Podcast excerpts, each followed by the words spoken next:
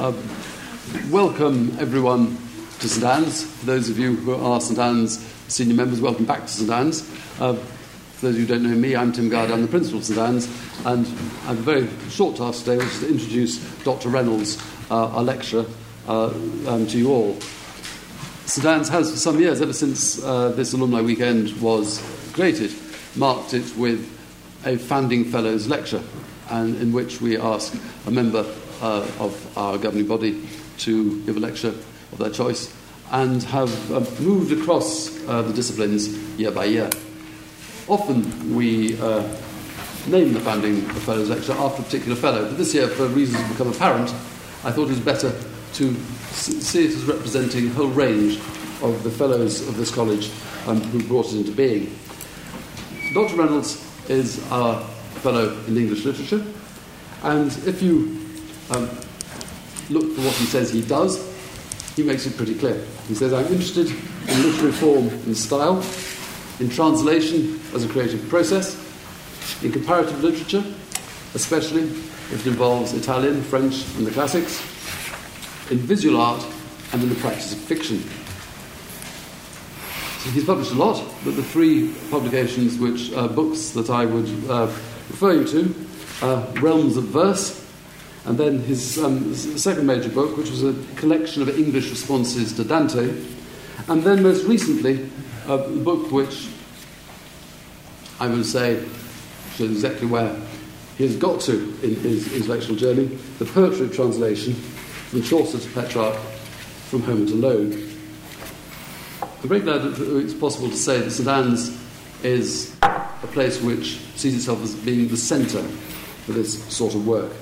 There are two events that take place here in the course of the year. The Weidenfeld Visiting Professor of Comparative Literature comes every year to give a series of Weidenfeld lectures, and has done for fifteen years. We also are hosts, along with New College and the Queen's College, to the Weidenfeld Translation Prize, which uh, honours each year the translator for the best translation of any contemporary uh, work of fiction or poetry, any creative work. And now we're establishing at Saint Anne's a research centre, which is designed in partnership with different university departments and divisions to be an incubator for cross-disciplinary research projects. And one of the first two projects, which we have launched here, is indeed a programme for translation and comparative study, and we were only able to do that thanks to the leadership of Doctor Reynolds, who has conceived it and brought it into being. He's brought it into being in partnership with the Humanities Division and with the Oxford Research Centre for the Humanities, which is over in the old Radcliffe um, building, the eighteenth century Rad- Rad- uh, Radcliffe building. Rather alarmingly, um, the acronym is TORCH, but uh, TORCH and Saint Anne's together um, are launching a programme on translation and comparative study, which isn't only obviously owned by Saint Anne's, but involves academics from across the university. But our aim is to make Saint Anne's the locus for this sort of uh, intellectual debate and discussion. So, as I said, we're not naming this lecture this year after one particular fellow, because I think the shades of many of our founding fellows uh, would be supportive of this, and some of you will have indeed been taught by them, by Dolly Bednarowska, uh, our founding fellow in English literature, Iris Murdoch, of course, a philosopher, Annie Barnes in modern languages, and of course Margaret Hubbard, our great classicist. And so I think it could be no more appropriate than to have this year's lecture on the subject of translation. The title of Doctor Reynolds' lecture is Translation as Literature, and I'll hand you to him. Thank you. Thank you all very much um, for being here. It's really nice to um, to have the chance to give this talk. Um, a little while ago I was um, in this uh, lecture hall listening to the novelist Ali Smith Um, gives some amazing lectures. Um, actually, she's uh, someone I, I I greatly admire. She's quite a quite a small person with of, of much vim, and she came up here and um, by way of introduction, she said, "People usually say that I speak too fast, and if you find that I'm speaking too fast, please bear with me. Um, trust me, it'll all make sense in the end." Um, and I don't myself quite have the gumption to say that. So what I want to say is, please, if Um, if you know, if I do do kind of heckle or wave or something, if I become inaudible or inc- incomprehensible, um, and I'll um, I'll adjust accordingly. Is it all right? Is the is the sound okay at the moment? So long as I don't go. So long as I don't. This is still this is still dangerous to me. What should, what shall I do? I'll, okay. I've never I've never had to give a lecture in quite these circumstances before.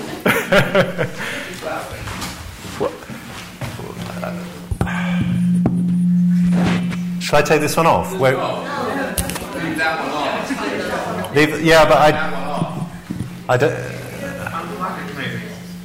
Is the I don't know where the sound guy is. Sorry.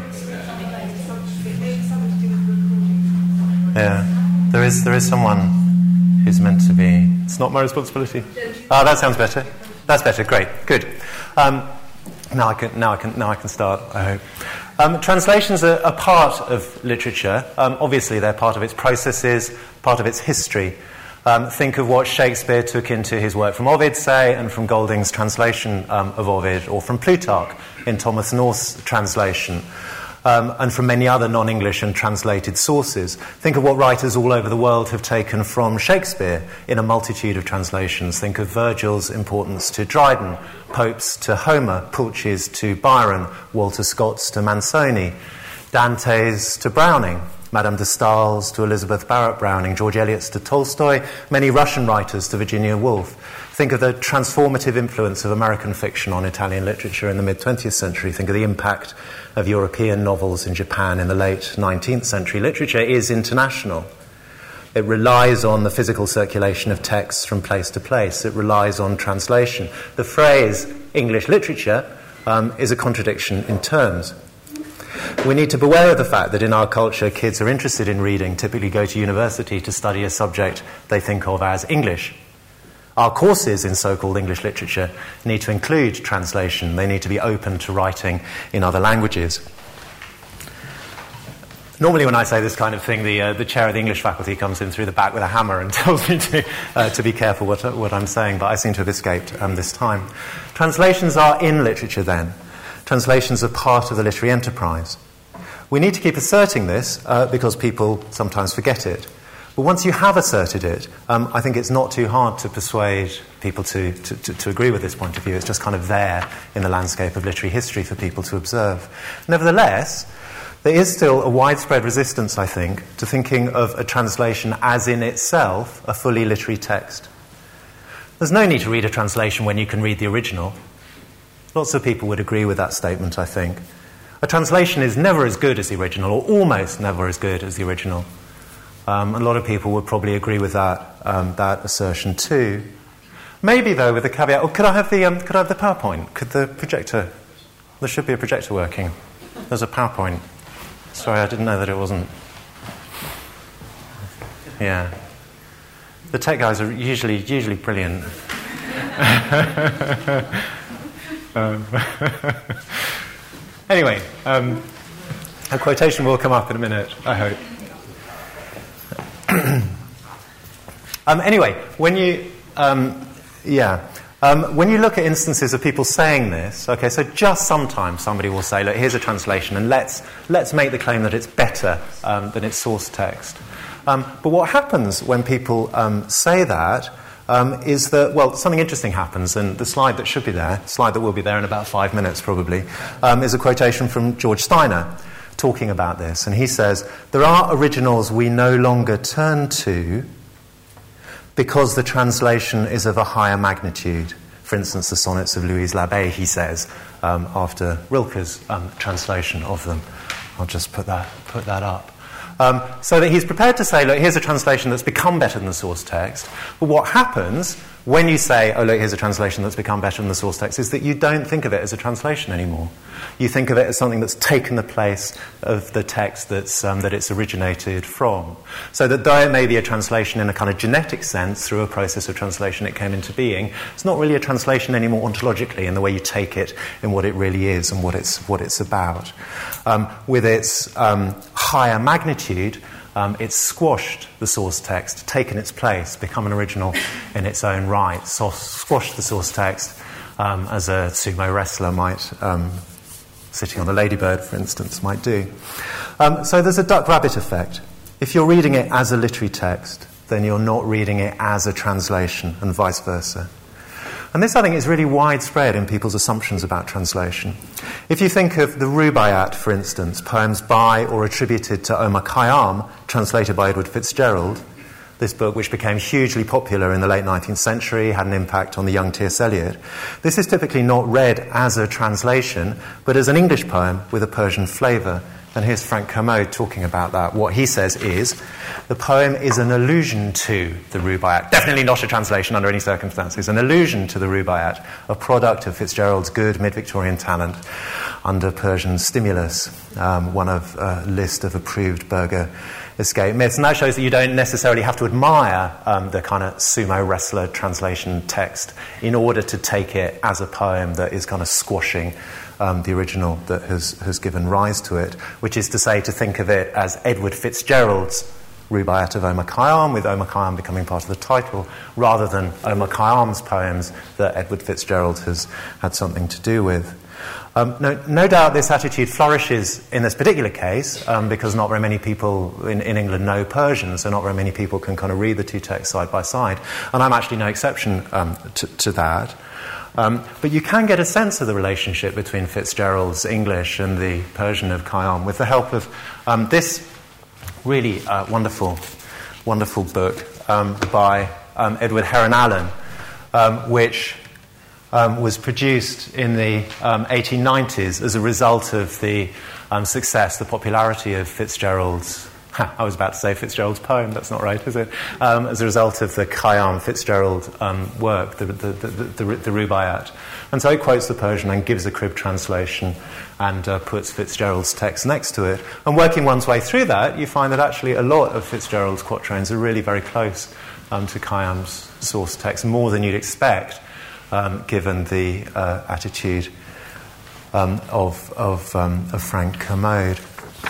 Um, This is a, it's, a, it's a rare and expensive and rather beautiful book, but I was really lucky, and costs hundreds of pounds, but I was really lucky to find a kind of flood-damaged copy, which because people are more interested, people in general, I think, more interested in the cover than in the contents, I got for about two pounds fifty or something, which I was very pleased about. I like to think it survived the famous flood of the library in Florence, but I think it was probably a more prosaic flood than that. Um, this same attitude, if, if it has literary value, then don't think about it as a translation anymore. Um, Uh, applies is often applied to Ezra Pound's Cathay. So the texts in this book were not translated direct from their Chinese sources, but mediated to Pound via Japanese transcriptions and English notes and cribs by the scholar Ernest Fenollosa. And Pound's title page makes no secret of this. In fact, he offers it up as something that he really wants readers to notice um, and be interested in. Translations often result from serial or collaborative mediation across languages. So, for instance, North's Plutarch, that famous and, you know, massively influential Renaissance text, was translated not directly from the Greek, but from an intermediate translation into French by Jacques Amyot. Um, in our time, Ismail Kadare is translated into English not directly from the Albanian, but by an intermediary French translation by Yusuf Frioni. Even Pope, you know, thinking about Pope's Homer, Pope could read Greek, you know, really pretty well, very well. Um, but nevertheless, he was still helped by um, lots of commentaries, by Latin cribs, um, for instance, importantly by Joshua Barnes, by earlier English versions, by Madame Dacier's French prose version. Um, so our default way of thinking about translation, which is to say there's one text over there and a translator comes and turns it into this other text over here, so this way of thinking about it in which you've just got two texts and a person, um, that's really, I think, quite rarely, um, if ever, the case. In fact, I remember another thing, the many delightful things that have happened in this room. Another one was the poet Michael Longley, um, who does really good um, searching translations of bits of mainly of the Iliad, but also of the Odyssey, and turns them into English lyrics, um, talking about how often tr- transferring them to um, to the countryside of, of, of the west of Ireland, um, and talking about the way in which he did it. And he'd load up the boot of his car with uh, Homer, but also the dictionary and also commentaries and also other versions that kind of drive around until inspiration struck, at which point all the books would come out of the boot of the car and be laid out on the pub table, um, and the work of creative translation would begin in response to this multitude um, of open texts. And even, in fact, if you think about it, on you know, I, well, I, I mean, I think it is quite rare, isn't it, that a translator is just going to be translating and not referring to a dictionary, not Googling and so on. But even if one imagines this, you know, rare case, um, the texts, the other texts that feed into the process of translation are still going to be there. They're just going to be, have become weightless and invisible, which is to say they'll have left their traces, they'll have become part of the translator's linguistic knowledge. So I want to go so far as to say, I think, that it's not only often that translation draws on a multitude of text, but always. It's not just a matter of one text being brought over um, into another one. So the presence of intermediaries behind Pound's Cafe doesn't prevent it from being a translation. Indeed, from manifesting um, clairvoyance, in the opinion of one Chinese scholar, Weilin Yip, um, thinks this is a great triumph of translation.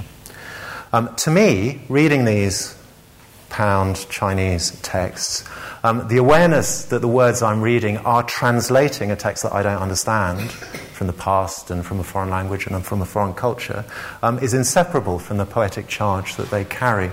Take, for instance, this opening line of a poem, blue, blue is the grass about the river. You know, blue. Um, and you look at the word and you think, you know, this this provocative word. You know, why not green? And you think, well, what's you know, what is it? Why blue? Is it blue because, you know, should I imagine it's the evening? Should I imagine that the, the person looking at the person kind of registering this sensation? Should I say this is somebody feeling blue? That usage of the word already existed when Pound was writing. Or is there some special kind of Chinese sort of grass that I don't understand, that is that I don't know of, that is actually blue? Or is it rather the, the you know, the colour spectrum, that continuous colour spectrum between blue and green? Maybe the boundary is drawn differently in Chinese than in English. Maybe that's what's being suggested here. Um, but what I am sure of, though, is that this word, this surprising word choice, blue, um, is being done both to be provocative poetically, which is to say to give me a startling Uh, you know, or a surprising image, and also to make me think about the cultural and linguistic difference that's being crossed in this act of translation, both at the same time. Despite this, though, here's Hugh Kenner, who is, of course, a much you know, grander and more powerful um, critic than me, insisting that one must shut out awareness that these texts are translations if you're going to read them as, as literature. Cathay's real achievement, he says, lay not on the frontier of comparative poetics, but securely within the effort then going forward in London to rethink the nature of an English poem. So Kenner, like these other you know, grand old male critics I've been quoting, Steiner, Kermode, um, has a resistance to seeing a text as being inextricably both literary and a translation. If it's a translation, then it's necessarily second best, a channel towards the other greater text, which is the really literary one. On the other hand, if it is itself a literary text, it's self-sufficient, and the source text which gave rise to it drops away or gets squashed under the higher magnitude, as Steiner said, um, of its successor. Now this attitude, this kind of duck-rabbit thing going on, um, is not only the preserve of the critical Mandarin. Um, we can see it all around us in the way translations are packaged, packaged and marketed. Um, so here, for instance, is... though you wouldn't know it, Richard Dixon's skillful recent translation of Il Cimitero di Praga by Umberto Eco. And Dixon is completely squashed out of existence by the really very enormous high magnitude um, of Eco's authorial name. Um, here is Sally Ann Spencer's really interesting recent translation of Die Rache der Zwerge by Marcus Heitz. And here the main sumo wrestler figure that squashed Sally Ann Spencer um, is the word dwarves, because that, after all, is the, the book's U S P, what it has to offer, both because dwarves are, I think, an unusual focus for a fantasy book and because this is part of the best-selling dwarf series. I should say that not all the choices I'm going to be talking about represent my personal uh, my personal taste, although my kids tell me that, um, that this one is actually quite good. These books, I've, th- these books have, have got into my room, actually, because of my involvement with the Oxford Weidenfeld Translation Prize that Tim was talking about, that brings you know, all literary translations, literary kind of broadly conceived, obviously, literary literary translations from European languages um, into English. So what I'm offering is a kind of selection, um, selection of selection of those. Um, here's a different way of encouraging readers to forget that what they're faced with is a translation. Um, And in this case, the sumo wrestler had no ladybird to squash because, after all, Beowulf doesn't have an author. Beowulf is the only, you know, name that attaches um, to that text. Nevertheless, though, notice the, the sort of design finesse that puts Seamus Heaney's name where an authorial name would go, if there were one, probably.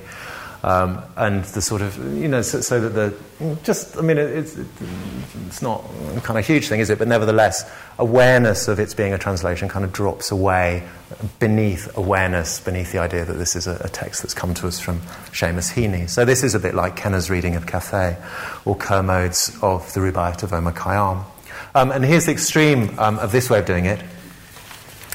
Um, these translations, in fact, from Machado, from the Spanish poet Machado by um, Don Patterson, um, which, you know, are, are in fact quite, uh, in, you know, responsive and imaginative and subtle uh, texts, but nevertheless quite close um, versions of the Spanish um, text, of the Spanish poems by Machado that the, that, that the figure of, of Patterson has knocked off um, the front page. And actually done with the help of, you know, just as Pope had used Um, intermediaries and previous translations. So Patterson made use of, of, of this book, um, this translation by, by Alan Trueblood. And Trueblood obviously didn't ha- already have an established reputation as a poet, um, and so couldn't assert the same sumo wrestler dominance of the cover um, as Don Patterson was able to. Now, what these covers show is the varying degree of input into the translated text that a translator's felt to have. They raise a question of authorship. And also they show a reluctance to advertise these poems and novels as being multi-authored. In the novels, it's the source text author who the covers announce comes through to you unchanged. And with the poems translated by Heaney and Patterson, it's the translator who takes on the status of author, the look of an author. And there's clearly a connection between who gets to be the sumo wrestler author figure and the genre of the text that's being published. In a novel, the assumption is that what matters is the imagined world, those elements of plot and setting that the assumption is still can be carried over into another language unchanged or almost unchanged. In a novel, the idea is the words are, are less important, and so the work of a translator has less claim to prominence. It's hard to imagine a novel where the translator's name has the prominence of Don Patterson's in his translations of Machado. And equally hard to imagine reading a translated poem without wanting to know who penned the English words that you're reading. Rubaiyat of Omar Khayyam is um, it's quite a good example of this, because when it first came out, I'm sorry, this is a... You can't can't read that at all. Um, but um, it, it hasn't got Fitzgerald's name in any form on the title page. And as it was republished during his lifetime, he still kept his name off the title page. He just wanted it to say Rubaiyat of Omar Khayyam, the astronomer poet of Persia. But as um, the the kind of modestly published little book was discovered by Dante Gabriel Rossetti and then became famous in the culture, you know, the culture asserted the need for Fitzgerald to become prominent as the, the co-author and the dominant author figure um, of this text, for it to take on life as a poem rather than um, as a translation. Now, the examples I've been presenting so far are extremes. Both with poetry and with prose fiction, the translator's name or the, the, the original author's name in the, in the in the case of poetry does pretty much always figure, um, at least inside on the title page. And often it's allowed on the cover too, um, although usually in kind of modestly smaller letters like here um, and here. And what I've been interested in, in the work I've been doing um, for the last... Um, I think it is a decade um, or so now, um, is what I've been wondering about is how to make sense of this doubleness, this complexity which translated texts have, which is to say I'm interested in drawing more attention to the translatedness um, of these texts and to make better sense of it, to, as it were, expand understanding of the translator's contribution to, to the text and to achieve a better balance between one's sense of what's coming from the source text, the author, um, and what's coming from the translator. Now, in that book, The Poetry of, of, of Translation, which uh, which Tim mentioned as as the end point of my of my thoughts, I have I have moved on a little bit. I don't know. I've, I've had another well about three thoughts um, since then. In that book, I concentrated on uh, particularly charged translations or moments of translation within longer poems, where this complexity, the kind of activity that translation is, where that got caught up into um, what was going on in the poem um, and becomes part of what the translated text um, is about, so that the translated text is done in such a way as to make visible and reflect upon and ask you to notice and think about and imagine your way into um, its own processes. Um, and the only way I can explain this, actually, that's that's clearly not a very uh, clear explanation, but the only way I can I, I, I can explain this is um, is through an example. Um, Pound's Cathay actually would be one example, but in fact I want to I want to show you another one. Um, and this is Dryden, Dryden's Virgil. Dryden spent pretty much his whole life Um, reading and responding to, quoting, doing little bits of translation from, from Virgil. Um, and much of the last decade of his life, um, translating the works of Virgil. So it's a great imaginative enterprise. And it's, you know, a really amazing piece of writing that results, one of the, you know, the great poem translations in English, which, because they are poem translations, aren't just in English, but are in Anglo-Latin or Anglo-European, um, something like that. So he finished this great work um, and sat down to write the preface. And one of the things he wrote um, was this: "I've done great wrong to Virgil in the whole translation," which I find really startling and moving. Um, and it's not just a piety. He really meant it, um, I think. And it's quite interesting to work out why that should be. Um, the reason he thought this um, was that for him, translation was inevitably a process of opening, of clarifying. And this idea came through to him from all the thinking about translation, the, the great kind of energetic thinking about translation that had accompanied translations of the Bible during the Reformation. Um, so that, for instance, the translators of the King James Version say translation it is, famously, translation it is that openeth the window that lets in the light.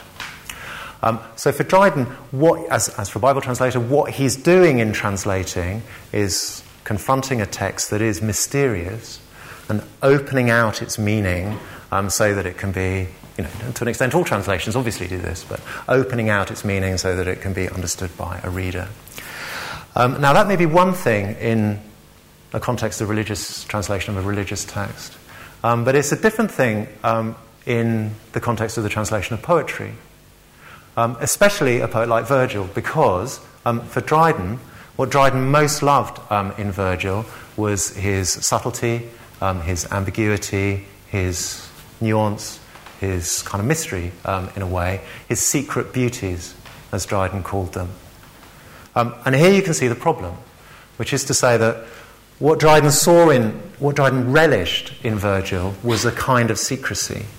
And in translating, he had to open that out. He had to put light into Virgil's secret places, partly because, you know, that was inevitably what translation did, he thought, um, but also because by doing that, after all, you let readers know, you allow readers to see um, the, the, the secrets that you've discovered.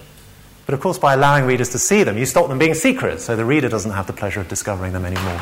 And so the particular thing, the most beautiful thing about Virgil, gets destroyed, inevitably destroyed, by this act of translation that Dryden is engaged in. Now, the way this comes through dramatically in his translation, in the moments that I call the poetry of translation and his translation, is when he sees characters or incidents that are doing the same sort of thing that he thinks that he is himself doing to Virgil. So moments when there is a secret, or moments when a character is involved in kind of understanding or discovering something about another character. So one example of this would be um, the bit when... Um, The Greeks have sailed off and they've left the wooden horse, um, and the Trojans, Laocoon, and others are kind of debating about whether there might be something inside. Um, you know, there's something secretly hidden in the Trojan horse. And this is one of these charged moments for Dryden. Another one is um, in Book Four, when Aeneas and Dido have got it together in the secrecy of that cave during the storm. Um, and farmer rumour spreads the news of what they've been doing all the way across North Africa and this sort of Uh, yeah, and, and, and, and what happens there, and, and yeah, and, that, and that's another instance in that Dryden sees in that rumour figure a kind of nightmare model of what he's doing in the act of, of translating, a kind of act of vulgarising and, and kind of, you know, a kind of higher form of gossip in a way. Um, the instance I want to look at in a little bit of detail, though, um, is from when just the beginning of book five. And this is where, you know, the, the whole thing with Dido has come to an end. And Aeneas and his followers are sailing off. And Dido, left behind, has thrown herself onto the pyre. And the smoke is rising in the distance. And Aeneas and the Trojans look back and interpret, you know, this smoke, this sign that they see. Um, and what Dryden writes in his translation is this. So the he here is, is um, Aeneas. The cause unknown, yet his presaging mind the fate of Dido from the fire divined. He knew the stormy souls of womankind, what secret springs their eager passions move, how capable of death for injured love. Now, this is a bit different from what um, what Virgil wrote, uh, which is um, this, and I've done a sort of slightly inept crib translation. Um, I'm not sure which bit to bit to read out. The, the bit I'm most interested in is uh, towards the end, um, the sad augury, the triste per augurium teucrorum pectora ducunt, that bit.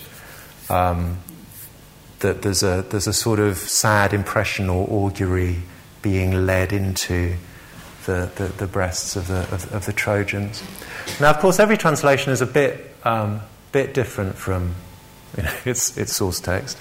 So what we need to focus on is not the fact of difference, but the kind of it, to look into the differences um, and understand them. And the striking differences here are, I think, firstly, the emphasis on Aeneas alone, he knew, whereas in Virgil it's all the Trojans together who are looking back and wondering. And then secondly, there's the... Hang on, if I go on to it again. Yeah. And then secondly, there's this weight, the cliched certainty of what Aeneas knows or thinks he knows. He knew the stormy souls of womankind, the secret springs, how capable of death. He's got it all worked out. Yeah. Women, you know, he understands them. Um, and I think this is pitched by Dryden in such a way as to make you suspect this assertion of knowledge, of knowing, um, that Aeneas is... engaged in here, to make you think, okay, this is the confidence, maybe this is the confidence of an epic hero to say, I've got it all worked out, I can I can forge ahead. But there's also something um, you know, blind and blunt and callous about it, because everything that's happened in book four has shown us that the experience that Dido has been through is something much more subtle and intricate and unknowable, really, than Aeneas can understand here. And the reason why Dryden is sensitised to this moment of one character looking into the secrets of another character and thinking that he can know them um, is because all his anxiety about what he's doing to Virgil is channelled into this moment, and he sees in Aeneas here an image of, of, of, of himself. So um, that is um, an instance of what I call um, the, the poetry of, poetry of translation in that book.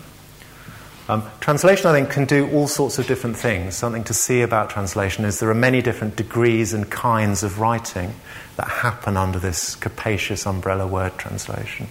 And one kind of writing is this sort of thing that I've been talking about here. Um, it, and it happens, you know, it, it happens mainly in poetry, and it doesn't happen in all poem translations by any means. Um, it's one kind of thing that in the kind of imaginative realm of translation, one kind of thing um, that can happen.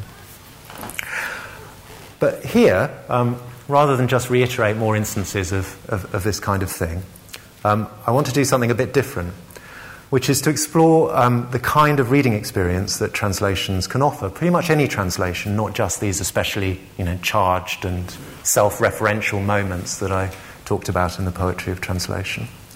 Um, and I want to explore what thinking about translations can show us about the texts that they're translations of.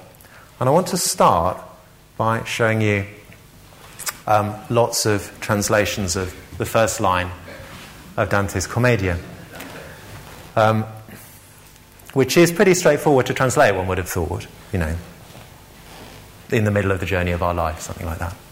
I should say, t- Tim mentioned the book um, Dante in English that I, I did a while ago, um, collaboratively with um, Eric Griffiths, who was my old one of my old tutors in, in, in Cambridge. Um, and I, I should say that I do have, as a result of that, uh, a kind of very close, with everything that that implies, acquaintance with a lot of um, translations of, of Dante into English, because Um, our work on this went back to when I was a graduate student, which is now twenty years ago, and he was my supervisor, and he got the contract to edit this book, Dante, in English. Um, but he didn't know very much Italian at the time, so he asked if, if I would help. Um, so I said yes. um, and he, you know, quite reasonably, being the senior person, took all the good bits. You know, he said, well, I'll do Byron, and I'll do T S. Eliot, and I'll do Chaucer, and so on. And I think it would be really good for you, Matthew, if um, you read all the other translations of Dante. And I went, yes, I'm sure that will be very good for me. Uh, only then to discover, really, that um, about every other year through the nineteenth century, somebody put out a translation of the whole of, um, of the whole of the whole Commedia. Uh, so I did read, perhaps not every word, but I did I did read all through um, those. I think of that as the kind of lost years of my life. but um, let me let me share with you though some of the uh, some of the fruits of it. Um, so I've got a, a lot of um, a lot of translations here. Um, so this is Carey. Um, this is the translation that a bit like um, the Rubaiyat. Actually, nobody noticed when it first came out, and then about ten years later, Coleridge made a big deal of it in a lecture that he gave, and it immediately then became the translation that everyone read, the translation that mattered to Tennyson and many other poets through the nineteenth century. In the midway of this, our mortal life, Carey puts. Um, here's one from a bit earlier, um, from a little sample of translation within a larger book by, um, what's his, what's his name? By William um, Haley, in the mid-season of this, our mortal strife. Um, next we have Elizabeth Barrett Browning, all in the middle of the road of life.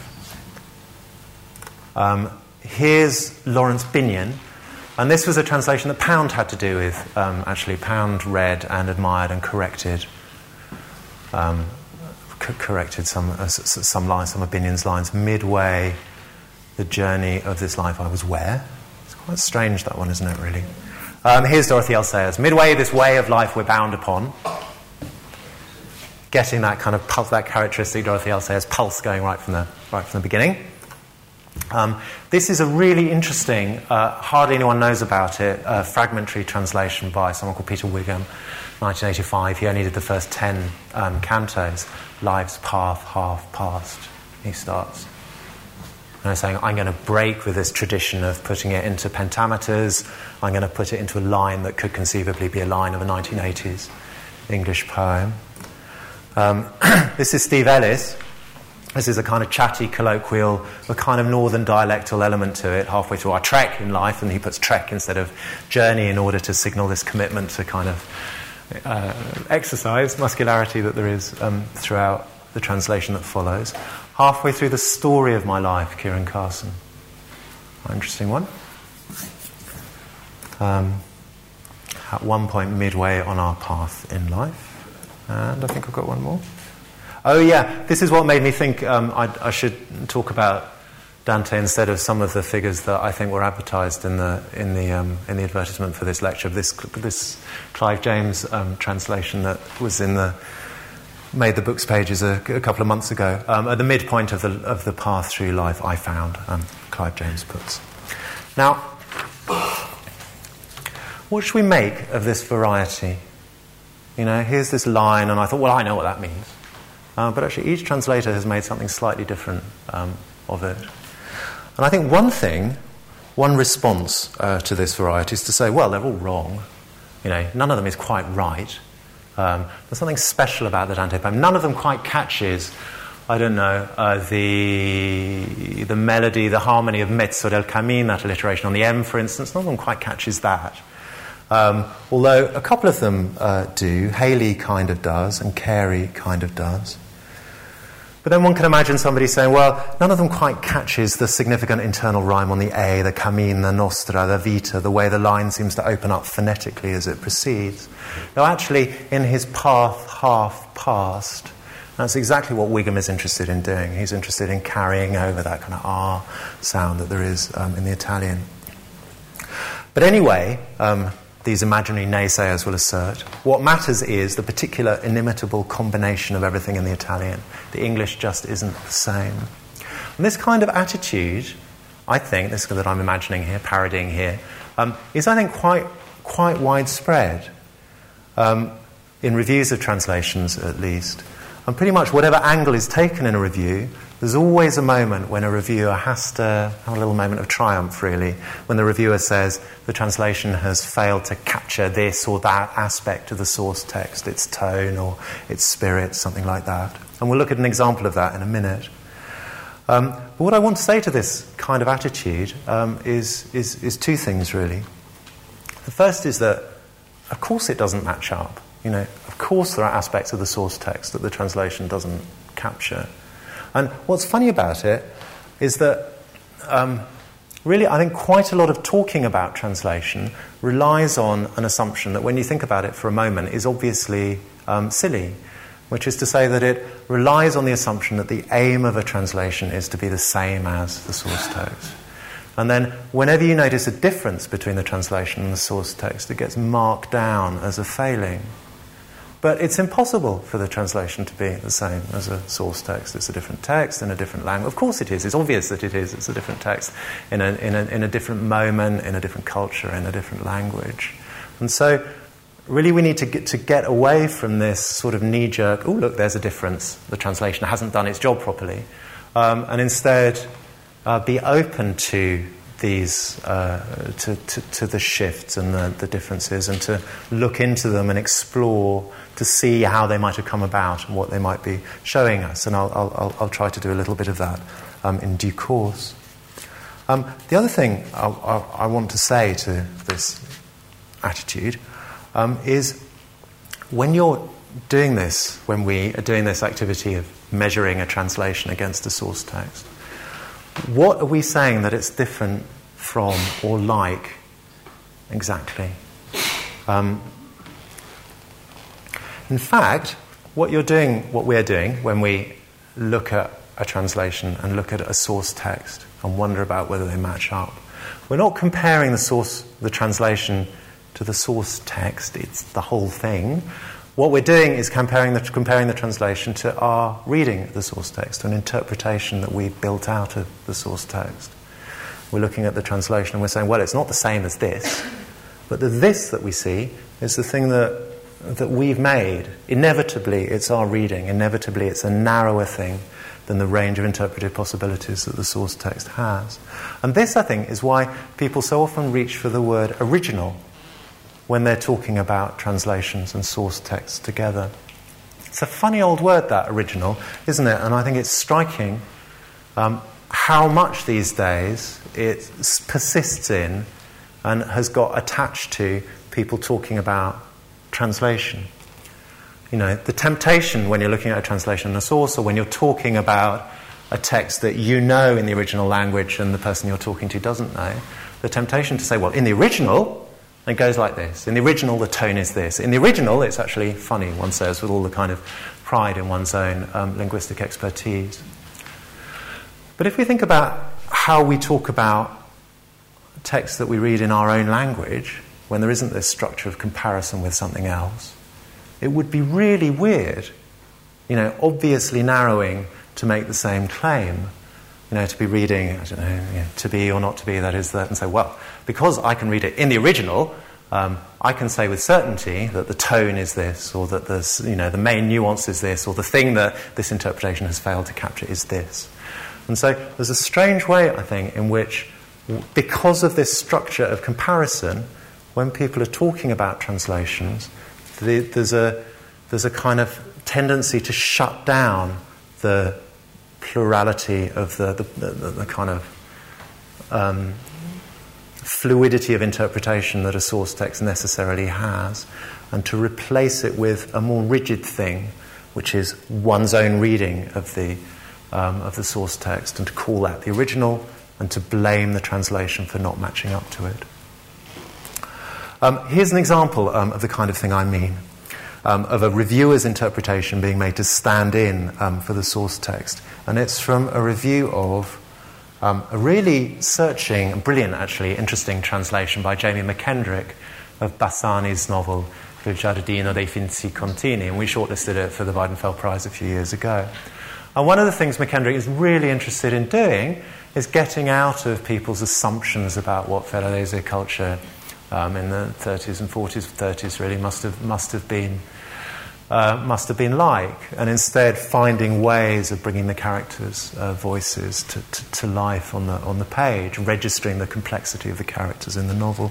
But the reviewer won't have any of this. You know, the reviewer says, can one really imagine these highly sophisticated nineteen thirties Farellese Jews who cite by heart Baudelaire, Carducci and Emily Dickinson, exclaiming, he looked like a right little wimp, or utter bullshit, or repeating, no way. Would the refined Adriana Trentini really be up for it? And is it even remotely conceivable that the ultra-literary Nicole could remark to the narrator, you make off, you make off to make out, round at your true loves? You know, one could have a discussion about each of these examples, but, you know, part of the, the point of translation choices is to bring into being the choices that have been shut out. And indeed, of course, the discussion, I mean, discussion is rather a polite word for it, but then, you know, the discussion did ensue in the letters pages of the T L S um, in the in, in the following weeks. But what interests me here is the confidence with which the reviewer legislates for the tonality of these voices. You know, can one really imagine? Is it even remotely conceivable? You know, why, why not? Why should it not be conceivable? And it seems to me a sort of sweet, bizarre, paradoxical idea that if you've been reading Baudelaire, you're never going to be up for it. I would have thought rather, probably rather the reverse. Um, looked at differently, though, with a more open mind, translations can free us from the narrowness of our own interpretations, which is to say, it's really hard, actually. You're reading a text, It becomes your re- it becomes your reading of the text. And something I really value in translations is the closeness with which you, you can look at and at somebody else's version of it and say, gosh, that's a little bit, you know, ah, it jolts you out of your assumptions, the assumptions that you've built up about the thing um, that you're reading. And if we look back at these um, different takes on Dante's line, um, well... one thing um, that's making these lines come out in the varied ways in which they have come out um, is a feeling about rhythm and movement. So most of the translators feel that Dante's hendecasyllables are like English pentameters. But Binion and Wigham and Ellis don't. They challenge us to hear a different rhythm. Translators also draw out different meanings um, of the words. Take the word camin, which I'd myself automatically translated as journey, and that's how Binion hears it too. But the other translators, other readers, um, have seen other significances in the word road, season, path, trek, story. Part of what we can see happening here is translators being aware of and sometimes designedly differing from their predecessors. So Carey echoes Haley, for instance. I think that's pretty clear. But Ellis makes the surprising choice trek, I think, in order to signal that his translation is going to be different from the translations that have come before. Carson choosing that surprising word story um, relies, is, is really kind of signalling in advance an association that develops as you read through the Commedia, because the Commedia is inseparably both the telling of the story and the walking of a journey. It's the story of a journey, and so the meaning of those words blurs. But Carson, I think, has a liberty to make this surprising choice because the Commedia has so often been translated before, so that in a way people are expecting... Um, you know, the, the sort of shadow of the word journey is there for him to attach the word um, story to. Even perhaps more interestingly, um, I think, is the significance of, well, to wonder about the significance of the word nostra in nostra vita. Our mortal life, Carey feels the need to say, following Haley, to underline that the us here must consist of living people whose life passes through time and is therefore like a journey, unlike the lives of immortal souls, which don't pass through time and so therefore are not like um, a journey in the same way. Other translators drop the hour, perhaps feeling that the usness of life is obvious and needs no emphasis. Maybe for them nostra is an unimportant connective, mainly there for the rhythm. Carson's my life takes a different angle again, I think partly as though to say, well, the only story that you can really tell is the story of your own life, but also because story of my life, it's the story of my life, has a kind of colloquial feel to it.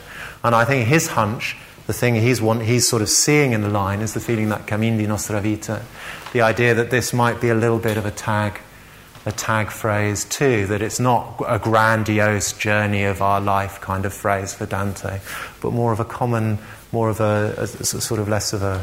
Um, well, a, a kind of less grand thing. And I think he might be right about this, because that phrase, Camin di nostra vita, isn't Dante's invention. Um, it comes into the Commedia from biblical sources. There's Isaiah, there's um, uh, there is to Corinthians um, behind it. Um, it's in some of Dante's earlier works. It's the kind of phrase you can imagine, you know, just circulating in, in ordinary conversation, as it does, you know, now in the culture at large. People talk about, I don't know, life's a journey. That's a that's an advertising slogan, isn't it? Um, and I think in in any text, what Carson's way with this line is reminding us is that any text, you know, in any text, the words haven't just kind of come into being and been stuck on the page. The words have come into the text from other uses of language, um, from other texts. And it's because of this varied life beyond the page that they have the varied possible meanings that the translators are drawing out in their varied translations. So what these different translations are showing us, in fact, is what they're opening up for us is this signifying possibility, this complexity in the meanings of the words on the page that the single reader might not be able to see, that I might not be able to see, I wasn't able to see um, for myself. But that complexity of meaning has got onto the page because of how the words have been used before. That's where the complexity of meaning comes from, obviously. So that what this multiple translation is showing us, is opening up for us, is the translation, the translatedness, the way the words on the page have come from elsewhere and brought with them onto the page the, the, the, the meanings that attach to them because of how they've been used before. Um, translation shows us that source texts are translations too. Let me just say, actually, this is going to be a slightly embarrassing aside, but I um, I, I feel the na- need to say, because I know um, Kate from the development office has put um, copies of some of my novels on a table um, outside. Um, and it, it'll probably be a bit odd for me not to say anything about them at, at, at all. Um, uh, but I, I suppose, and actually it's a bit of an awkward, awkward leap. Um, but... Um, I, yeah, so, so the connection between what I'm saying and that other work, that, that that work of writing fiction, is that what I'm really interested in doing as a as a writer of fiction is taking kinds of language, taking identifiable kinds of language that you don't associate with literature and putting them in the literary space and seeing what happens. So there are two books like this. The first is called Designs for a Happy Home, and that's got the language, the jargon, the language of interior design in it. I'm in, re- I was really interested in the kind of cliché language that you find in those terrible programmes on television. And I was interested in bringing it into the literary, into the space of literary fiction and seeing if it could be um, made interesting, seeing if it could be made moving. I was, I was really interested in the kind of lens on the world that that kind of language created. And the second book, called The World Was All Before Them, does a similar, which is kind of more ambitious book in a way, does a similar thing with all, with, with different kinds of language, but especially medical um, language, technical medical language. Um, and I was really interested in the kind of precision and kind of grip, the kind of diagnosis um, that medical language can exert on, on, on the world. And also quite interested in the way in which um, many of us don't understand it. So I became an expert in all sorts of things in the course of writing the book and have now forgotten quite a lot of that expertise. So there are passages that I don't quite understand anymore that I've written, but... Um, But you see, that's that, that's good, because what I'm I, I don't think we should, um, you know, understand. There are pleasures of language that are different from from understanding. And I was interested in creating a text where readers, a lot of the time, would know what was, you know, it's not like Fitting's Wake, but a lot of the time you'd know what was going on. But just there'd be this sense of the language going off into a possibility of knowledge which was closed off from you as a as, as a reader. So um, it does. It is, you know. It, uh, For me, living through writing these books together over the last few years, there has been this contiguity of interest, because I think of what I'm doing in those fictional books as a kind of, as a kind of translation, as a bringing a different variety of language into, in, in, into these books. Anyway, let me get back to my advertised um, topic. All these different versions of this line. Um, Once you're at this level, you know, can one say which one is better than the other? You know, and one, you know, I prefer some to others. Can you say which is better? My feeling is that once you're at this level of nuance that we've been exploring with these different translations of Dante's first line, there's no way of deciding which of the alternatives is right. You know, in a rough sense, translations stand in for their source text. They do pretty much the same job as the source text. They tell the same story, for instance. But once you get to a certain level of detail, um, what they show us is there's no fixed thing there in the source text for them to be said to be like. What they make visible is the source text's own translatedness from multiple sources and the collaborative imaginative activity of reading by which meaning is drawn out and which for every reader is going to be a shade different. They open up the space of signifying possibility that the source text holds as potential. And this, this is what Dryden, this is, isn't it? This is what Dryden worried about. But whether this opening is a damaging thing, you know, in the way he thought it inevitably was, I think depends on how you take the translation that has done the opening. So thinking back to the use we made um, of the Dryden translation of that moment when Aeneas sails away from Carthage, we used it to establish, you know, to, to see what Dryden had seen in the Virgil, but also to see something different, to imagine, to discover a kind of more vivid sense of the, the, the Virgilness of the Virgil that was different from what Dryden um, had, had, had made of it, um, to begin a sort of fragmentary but alert translation, complex translation um, of our own. It is then, really importantly, not a shortcoming for a text to be translated. It's not a disadvantage to Dante that we come to him through translation. Translations make visible other readers' readings. They offer a minutely close, continuous form of criticism against which to spark and gauge our own responses. And actually this is something I'm really interested in exploring with my colleagues in this research programme that Tim was mentioning um, at the beginning. It's really interesting to look at translations of English texts into foreign languages that you know. And it's quite hard to do in Oxford because um, the libraries here um, are very much, or have been, uh, very much of the view that why on earth would you want a French translation of Thomas Hardy or an Italian version of Thomas Hardy? And so I, I wanted to do this, but I had to order in all the books. You know, luckily, you, you know, the internet is good for this, isn't it? But I had to, I had to get all the, the, the, the books myself. Um, one of the things that translation is really good at picking up on, drawing your attention to as you read and compare, perhaps more so than the different kind of rewriting that literary criticism is, um, are, are patterns, which is to say aspects of the source that aren't, don't have meaning in the way words have meaning, that don't have semiotic meaning, but are instead shapes and patterns, tunes, that kind of thing.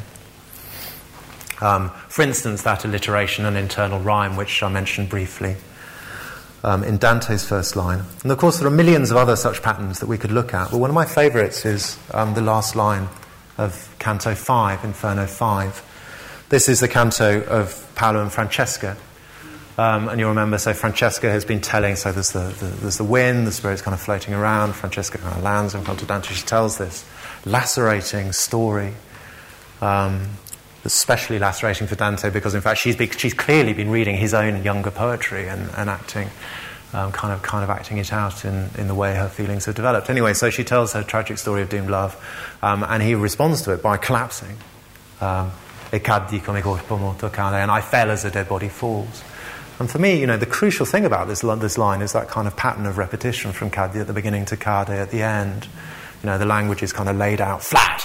Um, just in the same way as, as, as he's laid out um, flat. Um, and this, what's interesting to me is this is a pattern that can be suggested by an illustration.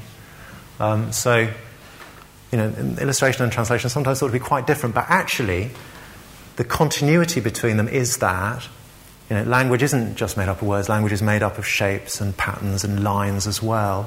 And translation, so there's a, there's a kind of illustrative element in translation, a kind of copying element in translation that's that's quite like um, an illustration. And so this that shape in the line gives me a reason for preferring. This is a detail of Doré's illustration of this moment. You know, and I really like what Dante, you know, the Dante figure there, and I like it better than in the Blake one. Um, you know, but there are different things that are obviously, you know, amazing about both images. But what's different about the Doré one is that the image, you know, the feet and the arms rhyme. You know, the feet and the arms. There's that pattern of Cadi and Cade. You know, it's got a rhyme in this body, uh, whereas in the in the Blake one, the body is more like that. Um, and it seems to me that what Doré is doing is responding in his drawing to the pattern that there is in the language of Cadi at the beginning of the line and Cade at the end.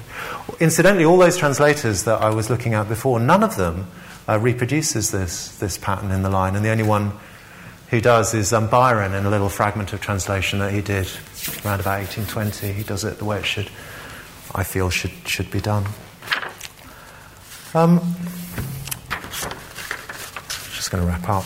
As records of readings, then, as cardiographs or seismographs of response, translations don't match up to the source text. They don't carry over its meaning. That's not what they're fundamentally doing. Instead, they show us that reading is a matter of imaginative collaboration, not just of reading meaning off a text, but of discovering it and drawing it out, of recognising the source text's own translatedness. And not just responding to meaning, but responding also to the physicality of a text, its patterns, um, in ways which it can be hard to describe, but which can be suggested when translators or indeed illustrators make echoic patterns of their own. Now, of course, you can't always, you know, there isn't time always to look at multiple translations in the way I have been doing here, and you can't always com- compare translation and source, because obviously there are lots of languages that one doesn't know. But if we accept that translations are explorations of a source text's imaginative potential, then we're less likely, I think, to fall into that legislative habit of mind that we saw in that nasty reviewer of Jamie McKendrick's um, book, less likely to say, that can't be right. Um, are more inclined to think that perhaps it is a possibility, perhaps this is a way that people might might might speak. Um, and I just want to close by showing you a couple of texts that I think call out and reward this more open-minded and exploratory response. Um, the first one, again, is from the Otto Weidenfeld Translation Prize, and the, and the second one I'll, I'll tell you about in a minute. This is the beginning of Zamyatin's We, um, which is that book that mattered to George Orwell that kind of partly influenced nineteen eighty-four. Translated by Nash- Natasha Randall in two thousand six. And I don't, I don't know any Russian at all. Um, so reading it, I'm just faced with this English text, which I know has been translated, and some very diffuse sense of the likely content. You know, I'm not very good on Russian history or anything either, so I've got only a very, you know, diffuse sense of where this text might be coming from. When you said about reading it, spring... From beyond the green wall, from the wild, invisible plains, the wind brings the yellow honey dust from a flower of some kind. This sweet dust parches the lips. You skim your tongue across them every minute, and you presume that there are sweet lips on every woman you encounter. And man, of course. Um, and I really like it. And the reason I like it is that it's so easy to imagine an editor protesting at some of these phrases. You know, surely it's not what you mean by yellow honey dust is pollen. You know, surely it's not right to talk about skimming your tongue over your lips. You ought to run your tongue over your lips. That's what we usually do in English. Um, you know, is it even remotely conceivable that Zamyatin's narrator would speak of there being lips on every woman rather than every woman having lips? And there's a, there's a you know, to me, less good um, earlier translation that kind of obeys all these injunctions, which is to say, takes the Russian text and kind of imposes established, you know, the expected habits of expression and perception Um, on the on the on the translation of it, and reading it is a much much duller experience, and, and so I trust really that the first text is kind of opening up and responding to the imaginative energy of the source text in a way that this this, this other one is not. Um, the thing I want to end on though is um, a translation of uh, the Book of Genesis by um, an alumna um, who I don't know, Mary Phil Corsack, um, who can't be here um, this evening, but who wrote to me when she saw the title of my lecture, sending this book, um, at the start, Genesis Made New, saying um, that I might be interested in it. It's always a bit of an uneasy moment when somebody sends you their book and says, I hope you like it. Um, but I do really like it. Um, it's a it's a, it's a startling piece of work, and so I just want to um, to end by showing you um, a little bit of it, um, which is um, the passage about the Tower of Babel, Um, where Mary Phil Corsack makes not just a literary translation, but translation as literature um, out of the linguistic catastrophe, you know, the Tower of Babel moment, the linguistic catastrophe. No, rather the linguistic stroke of brilliant good luck um, that, according to the story, made translations necessary um, in the first place. And this is what she does with it.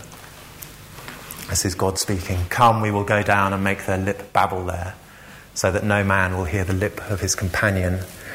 Yahweh scattered them from there upon the face of all the earth. They stopped building the town, so they called its name Babel, for there Yahweh made the lip of all the earth babble.